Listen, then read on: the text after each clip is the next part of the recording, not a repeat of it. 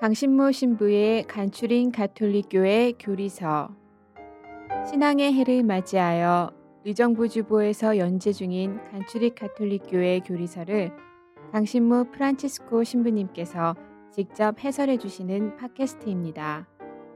방대한 분량과 어려운 내용을 담고 있는 가톨릭교회 교리서를 간단하고 명료하게 설명해 주십니다. 또한 지면에서 다루지 못한 내용을 추가하여 더욱 깊고 풍부하게 이해를 도와주십니다. 이 팟캐스트는 안드로이드 어플 팟빵과 애플 팟캐스트에서 들으실 수 있습니다. 의정부교구 홈페이지 u가톨릭.or.kr로 접속하시면 강의 자료 문서 파일도 다운받아 보실 수 있습니다. 강신모 신부의 간추린 가톨릭교회 교리서 여러분 안녕하세요. 강신모 프란치스코 신부입니다. 우리는 지난 시간까지 카톨릭교회 교리의 제1편을 공부했습니다. 카톨릭교회 교리서는 총 4편으로 구성되어 있다고 말씀드렸는데 1편은 그 사도신경을 중심으로 한 믿을 교리 그리고 2편은 이 성사, 칠성사를 중심으로 한 전례 생활, 그 다음에 이제 3편이 십계명을 중심으로 한 그 윤리 생활, 그리고 4편이 이제 주님의 기도를 중심으로 한 기도 생활 이렇게 총 4편으로 구성되어 있는데 지금까지 어 30시간 이상 걸쳐서 사도신경을 조목조목 공부를 한 것입니다. 어 앞부분에 이제 그 서론 부분도 우리가 한 10주 정도 했죠. 근데 이처럼 자세하게 교리를 공부한 것이 여러분들에게 많은 도움이 될 것이라고 생각을 합니다. 그러나 한편으로는 걱정도 됩니다. 하느님의 존재, 하느님의 창조, 또 인간, 천사, 예수 그리스도의 구원, 성령, 교회 뭐 이런 것들을 자세하게 공부를 했는데 이런 내용들이 이론으로만 남지 않을까 하는 걱정입니다. 어, 사실 이 교리 세부적인 교리들에 앞서서 이것의 핵심이 뭐냐? 어, 우리가 이 전체적인 윤곽을 그리고 그 기본 본질을 파악하지 못하고 이 세부적인 것만 그러니까 숲은 보지 못하고 나무만 이렇게 개별적으로 봤을 때 이제 길을 잃을 수가 있어요. 그것처럼 이 이러한 그 세부적인 교리 내용을 관통하는 제일 핵심적인 내용을 우리가 잃어버리면은 안 되겠습니다. 그것이 도대체 뭐냐? 그것은 예수님의 죽음과 부활에 담겨 있는 의미예요. 그게 바로 복음이죠. 예수님의 죽음과 부활을 체험한 후에 사도들은 복음을 선포하기 시작했습니다. 그 복음의 내용은 예수님께서 부활하셨다는 것이에요. 그냥 한마디로 딱 줄이면은. 그리고 이것을 다른 식으로 표현한다면 하느님께서는 우리를 이토록 사랑하신다는 메시지였다는 것입니다. 그러니까 예수님이 누구예요? 바로 하느님의 외아드님, 또 하느님이시죠. 그분이 사람이 되셔서 우리 가운데 오셨고, 그리고 우리와 함께 사시고 우리에게 사랑을 베푸시다가 우리의 배반으로 말미암아 거부로 말미암아 죽기까지 하시고 그러나 거기서 끝나는 것이 아니라 부활하셨고 그 이 전체를 관통하는 기본 마음이 뭐겠습니까? 하느님께서 우리를 사랑하시기 때문에 이런 모든 일이 발생을 한 거거든요.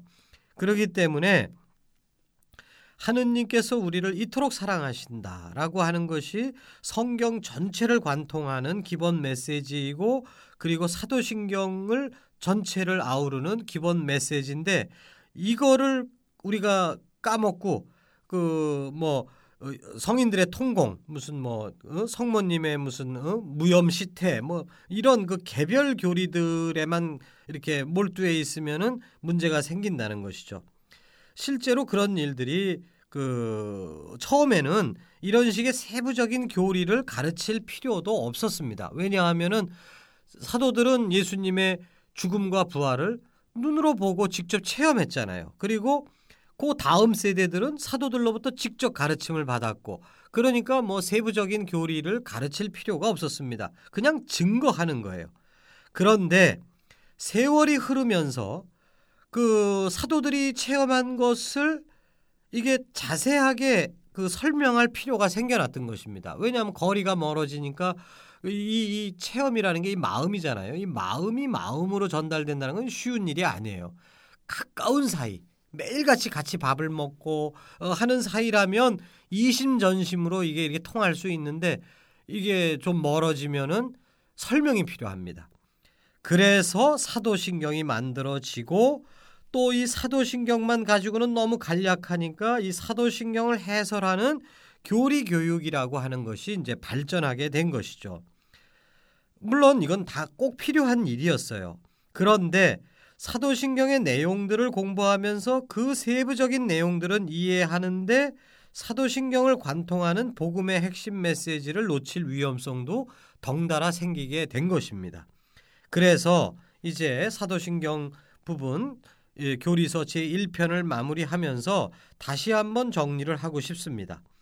사도신경의 세부적인 내용들은 이론이 아니라 사건이에요. 우리 믿음의 핵심은 예수 그리스도를 통해서 이루어진 구원 사건을 고백하는 것임을 우리가 잊어서는 안 되는 것입니다. 하느님께서는 인간을 사랑으로 창조하시고 끊임없이 당신의 사랑을 계시하시는데 인간들이 그를 그것을 외면하니까 당신의 외아들 예수 그리스도를 우리에게 보내 주심으로써 그리고 그분의 죽음과 부활로서 하느님의 사랑의 마음을 결정적으로 드러내 주신 것. 전문 용어로 얘기하면 계시해 주신 것입니다.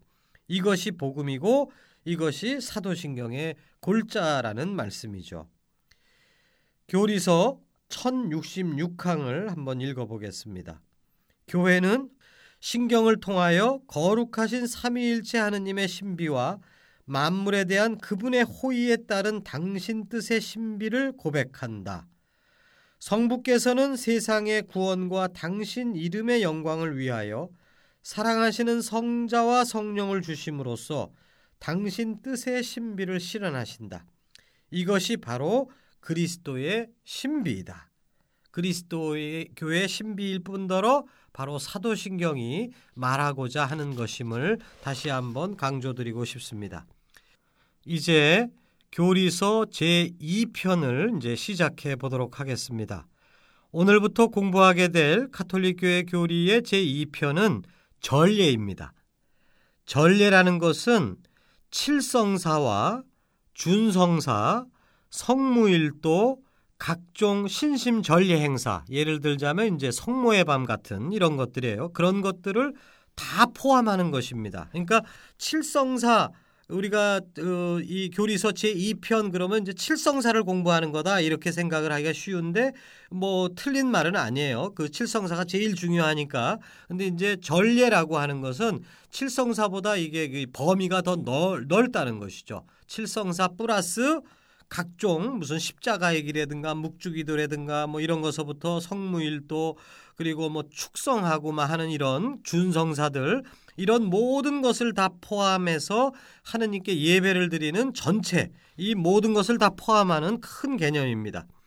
교회는 전례를 통해서 우리의 구원 사업을 완수하신 그리스도의 파스카 신비, 죽음과 부활, 이 파스카 신비를 기념하는 것입니다. 여기서 이제 요 기념이라는 말을 우리가 잘 이해를 좀 해야 돼요. 우리는 사도신경 공부를 통해서 예수 그리스도의 결정적 구원 사건을 알게 되었고 그분이 우리를 위해서 내려오시고 죽으시고 부활하신 이 결정적인 사건을 알게 되었고 하느님께서 우리를 얼마나 사랑하시는지도 알게 되었습니다. 그런데 이것으로 다 끝나는 것인가? 아, 알았어요. 이해했어요. 그걸로 끝나는 것인가? 아니라는 것이죠. 사도신경의 내용을 우리들의 삶 속에서 지속적으로 체험하고 기념해 나갈 필요가 있습니다. 아는 것과 느끼는 것 그리고 사는 것 요거는 그 같은 뿌리에서 나오지만 어, 달라요. 그렇죠? 그래서 아무리 감동적인 체험을 했더라도 세월이 흐르면 잊혀집니다. 어쩔 수가 없어요. 예수 그리스도의 결정적 구원 사건도 마찬가지입니다. 옛날에 그런 일이 있었대더라 정도의 기억만 남는다면 예수님의 사건이 현재를 살고 있는 우리들의 삶에 아무런 영향을 미치지 못할 수가 있게 되는 것이죠. 그러므로 예수님께서는 우리가 얼마나 기억력이 짧은지를 잘 아시니까 당신의 구원 사건이 지속되고 새롭게 체험되기를 바라셨습니다. 그것을 위해서 칠성사를 제정하시고 여러 가지 교회의 전례 행위들을 어, 원하셨던 것이에요. 물론 뭐 칠성사 이외의 다른 전례 행위들을 예수님이 만드셨다 이런 뜻은 아니지만 여러 가지 전례 행위를 통해서 교회가 예수님의 2000년 전에 그 결정적인 사건을 계속 되새기고 되새기고 현재화시키는 작업을 해 나가기를 바라셨다는 것이죠. 그렇기 때문에 우리는 정말 전례를 해야만 하는 인간이에요. 우리가 그리스도교 신자가 아닐지라도 모든 다른 종교들 혹은 종교가 아닌 우리 국가 국가 의식 안에서도 우리가 광복절 뭐 70주년을 맞았다, 뭐 6.25, 뭐 몇 주년을 맞았다, 이런 식으로 해서 기념식을 하지 않습니까? 그러니까 기억을 되살리는 거죠. 그러면서 그것을 현재 삶으로 자꾸만 우리가 끌어 가져오는 거예요. 그래서 그 정신으로 다시 한번 우리 삶을 보고 보고 하는 것이 그리스도교뿐만 아니라 모든 종교, 모든 인간의 삶 속에 이 그 기억해내고 그것을 예식으로서 재현하고 그걸 통해서 기념해내고 어, 그래서 나의 현재 삶의 실천으로 이어지게끔 만드는 이 과정은 필수적인 것입니다. 다만 이제 우리 그리스도 교회에서는 다른 것을 기념하는 게 아니라 예수 그리스도의 죽으심과 부활하심 그리고 그 안에 담겨 있는 하느님의 사랑을 기억해내고 그것을 어, 재현하고 기념하고 살고 그렇게 한다는 것이죠. 그렇기 때문에 사실은 그 이론적으로 따지면 사도신경이 더 중요해요. 이, 하느님의 마음이 어떤 것인가 하는 것을 우리가 이해하는 거 출발점은 거기지만 도달점 그것은 전례입니다. 전례를 통해서 우리가 현실적으로 그것을 체험하고 살아가는 거예요. 그렇기 때문에 사실 솔직히 그, 그 주일 미사라는 게 혹은 평일 미사도 마찬가지고 똑같은 거를 계속 반복하니까 사실 좀 지겨워요. 그리고 의미도 잘 체험을 못하고 그래서 그냥 설렁설렁 우리가 지나가는 그런 위험성이 있는데 근데 그래서 사실은 미사를 너무 자주 하는 것도 좀 안 좋겠다. 저 개인적으로 그렇게도 생각을 합니다. 어, 너무 소중한 거기 때문에 이 전례 행위라는 게 그래서 이것이 아주 소중하게 잘 준비돼서 아주 그냥 강렬한 이 임팩트를 우리들한테 주었으면 하는 바램이죠. 그래서 교회가 항상 고민하는 제일 큰 문제는 어, 사실 이 전례 개혁에 관한 문제예요. 어떻게 하면 이 전례를 현대인들의 심성에 맞게끔 이렇게 재현해낼 수가 있을까? 그거를 항상 고민을 하는 것이죠. 그래서 이미 과거에 고정된 형식을 그냥 앵무새처럼 반복하는 거 어, 물론 형식이 없으면 내용도 사라지기 때문에 형식이 중요하긴 하지만 그 형식만 쥐고 앉아 있는 것은 이 전례가 가지고 있는 이 중요성을 우리가 충분히 살려내지 못하는 그런 안타까움도 있습니다. 아무튼 우리는 전례를 통해서 사도신경을 현재화시키는 거다. 이것을 어, 강조해서 말씀드리고 싶습니다. 이제 다음 시간부터 이제 그 성사란 무엇인가 그리고 칠성사 하나하나를 이제 쭉 이제 연이어서 살펴보겠는데요. 이제 그 성사에 들어가기 앞서서 이 전례의 가장 근본적인 칠성사 플러스 기타 여러 가지 전례 행위 전체를 포괄하는 가장 기본 구조가 뭔가 하는 거 한마디만 이제 설명을 하고 오늘은 이제 서론을 마치도록 하겠습니다. 어, 우리는 전례를 할 때 도대체 우리는 전례 안에서 뭐가 이루어지는 건가? 그 전례 안에서 하느님과 우리가 만나는 겁니다. 그렇죠? 그건 다 이해하실 수 있을 거예요. 그런데 만나서 뭘 할 거냐 이거예요. 어, 우리가 그냥 커피 한 잔 마시고 헤어지냐? 그게 아니죠. 어, 이 전례 안에서 하느님과 인간이 만나는데 그 안에서 뭔가가 교환이 돼야 됩니다. 어, 연인들끼리 만나면은 뭐 어, 입맞춤을 교환하기도 하고 혹은 음식을 서로 나누기도 하고 뭔가 교환이 이루어져야 이 만남이라는 게 형성이 되는 건데 전례 안에서 하느님과 인간이 만나는데 뭐가 교환되는 거냐? 그것은 바로 축복이 교환되는 거예요. 어, 베네딕시오라고 하는 말이 있습니다. B E N E D I C T I O benedictio 어, 영어로 하면 이제 거기다 n자만 하나 더 붙이면 돼요. benediction. 어? 이것은 이 bene라고 하는 말이 그 어원이 좋다, good 이런 뜻입니다. 그리고 dictio, dictio는 dictionary 사전, 사전 할 때 그 dictio입니다. 그래서 말이에요, 말. 그러니까 benedictio라는 말은 좋은 말, 서로에게 이렇게 축복이 되는 아주 그냥 그아난좀너참 어? 만나서 너무 즐거워. 난 너 사랑해. 어? 너 이뻐. 어? 보고 싶었어. 어? 난 네가 참 잘 되길 바래. 뭐 이런 여러 가지 사랑 고백 그다음에 그 사람에 대한 어떤 축복의 말 이 모든 것들 이 좋은 말 이게 현실에서 이 좋은 말을 별로 안 쓰죠. 순 나쁜 말만 주로 어? 말레딕시오 어? 말레가 나쁘다는 뜻이에요. 어? 그 걸레 같아요. 그러니까 말레딕시오만 디립다 하죠. 이, 어? 너는 왜 그렇게 생겨 먹었니? 뭐, 어? 어? 뭐 이런 식의 말만 주로 하는데 그런 말을 서로가 주고받으면 이 만남이 진행이 되겠습니까? 깨지죠. 아유, 저 인간 내가 다시는 안 봐. 이런 식으로 우리는 깨지게 돼 있어요. 그러니까 말레딕시오가 아니라 베네딕시오가 서로 왔다 갔다 해야 만남이 이루어지는 거예요. 그래서 하느님과 인간 간의 관계도 이 베네딕시오가 왔다 갔다 하는 거 이게 중요한 겁니다. 이 베네딕시오는 하느님 입장에서 인간에게 베네딕시오 좋은 말을 하실 때가 있고 거기에 대한 응답으로 이제 인간이 하느님께 또 베네딕시오 좋은 말을 그 보답으로 올릴 수가 있는 거예요. 상호 간의 관계니까 하느님께서 인간에게 주시는 좋은 말을 강복이라고 합니다. 내릴 강자의 복복자. 아주 복된 말씀을 우리에게 내려주신다.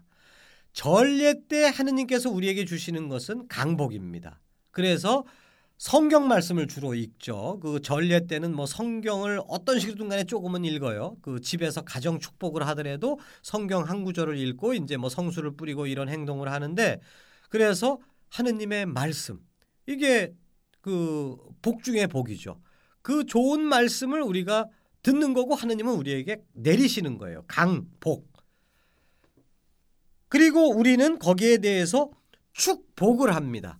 축복 그러면은 하느님이 우리한테 복을 주시는 걸 축복이라고 생각하시는데 이거는 그 잘못 사용하는 말이에요. 이 축자는 그 기원하는 겁니다. 바라는 거예요. 그래서 우리가 유교식 제사를 지낼 때 축문을 읽는다 이러잖아요. 그래서 그 기도문 같이 써놓은 거를 우리가 읽는 겁니다. 그 신들한테. 그게 이제 어, 축자예요. 그러니까 우리는 그 좋은 말, 복스러운 말을 하느님께 이렇게 바치는 거, 그거를 이제 축복이라고 하고 어, 더 나아가서 하느님 저희에게 이러이러한 게 참 필요한데 이런 것 좀 주세요라고 간청하는 것도 이제 복을 청한다라는 뜻으로 축복이라고 합니다. 그래서 사제는 축복을 하지 강복을 하진 않아요. 강복은 하느님만 하시는 겁니다. 그리고 이제 사제는 신자 아무개가 와서 이런 어려움이 있는데 제발 이 신자에게 하느님 복을 좀 내려주세요라고 중개자 입장으로 대신 이렇게 기원을 해드릴 때 사제가 축복을 했다 이런 말을 씁니다. 아무튼 그 좀 너무 이게 그냥 너무 엉클어져 갖고 그냥 막 뒤죽박죽이 돼서 쓰고 있는데 뭐 뒤죽박죽 돼서 써도 상관없어요. 아무튼 하느님께서 우리에게 복을 주시는 말씀과 복을 주시는 어떤 행동 그러나 전례 안에서는 뭐 하느님이 직접 짠하고 나타나시는 건 아니니까 말씀으로 이제 등장하시는 거죠. 우리에게 좋은 말씀을 내려 주시는 거고 그 말씀을 받아들여서 전례 때 인간들은 하느님께 하느님 감사합니다. 사랑합니다. 더 나아가서 저에게 이러한 어려움이 있으니까 좀 도와주세요. 뭐 기타 등등 이런 거를 사랑의 마음으로 하느님께 이렇게 올리는 거예요. 이것이 왔다리 갔다리 그 전례 안에서 이게 소통이 되는 거 이것이 이제 전례의 기본 내용이라고 이제 어, 이해하시면 되겠습니다.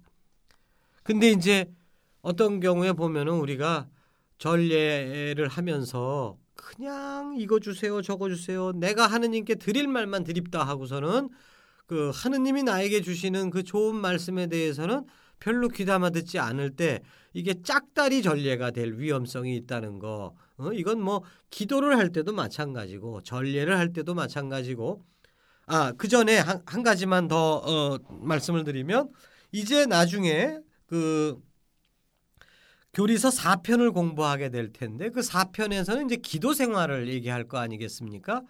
어, 기도 생활은 역시 하느님과 인간이 만나는 거예요. 그렇죠? 그런데 기도 생활은 어, 비교적 개인적입니다.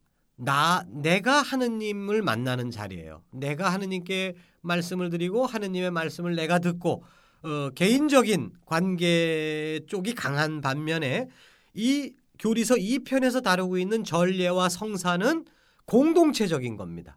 전례는 혼자서는 못해요. 성사도 혼자서는 집행을 못합니다. 그러니까 이거는 교회 공동체 전체가 하느님과 만나는 거예요. 일단 우리가 모여야죠. 모이고 모인 상태에서 하느님을 초대해서 그분과 이렇게 공동체적으로 만나는 자리가 전례다. 이렇게 이해를 하시면 되겠어요. 그렇게 만나서 이제 이 베네딕시오가 왔다 갔다 서로 교환되는 자리구나. 이렇게 이해하시면 됩니다. 교리서 1079항에 아주 간단하게 이제 정리가 되어 있어요. 태초부터 종말에 이르기까지 하느님께서 하시는 모든 일은 강복이다. 이렇게 아주 딱 명시하고 있습니다. 최초의 창조에 대한 전례 시가에서부터 천상 예루살렘의 찬미가에 이르기까지 영감을 받은 성서 저자들은 구원 계획이 무한한 하느님의 강복이라고 선포한다. 우리 창세기 1장을 피면은 보신이 좋더라. 보신이 좋더라. 정말 그 부모가 아이 갓 태어난 아기를 보면서 아우 정말 좋다. 정말 좋다. 이게 바로 축복의 말이고 이 좋은 말 베네딕시오예요. 난 너 너를 바라보기만 해도 난 정말 너무너무 좋다. 이게 창세기 1장부터 나오는 얘기 아니겠어요? 그리고 이제 인간을 창조하신 다음에 이 번성하여서 이 땅을 가득 채우고 그 다음에 그 짐승과 이 땅 전체를 정말 다스려라. 그리고 먹을 것을 주시고 이 축복입니다. 그야말로 복을 내려주시는 거예요. 강복을 하시는 거죠. 창세기 1장에서 아주 전형적으로 나타나고 그리고 뭐 성경 구절구절에 계속 우리에게 좋은 것을 주시려고 하시는 하느님.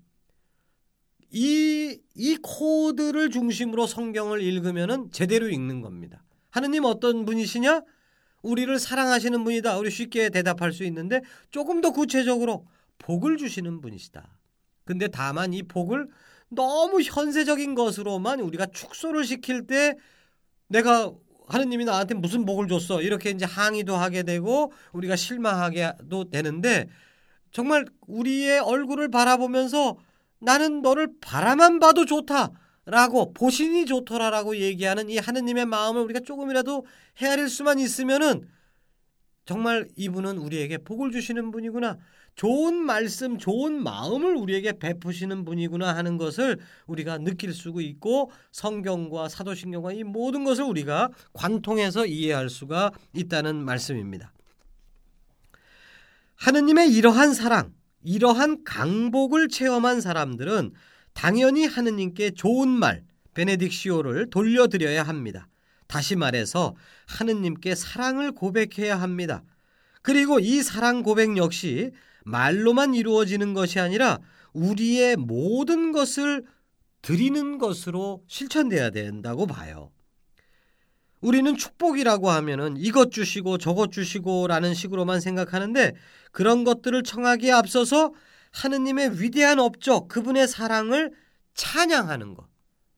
그리고 그 사랑 앞에 정말 저는 저를 당신께 바칩니다라고 하는 이런 봉헌의 마음.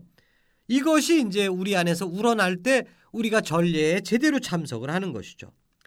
전례 안에서 이제 축복과 강복이 만납니다. 하느님의 좋은 말과 인간이 하느님께 드리는 좋은 말이 만난다는 얘기죠. 전례 안에서 예수 그리스도의 결정적 구원 사건이 지속된다고 말씀드렸습니다.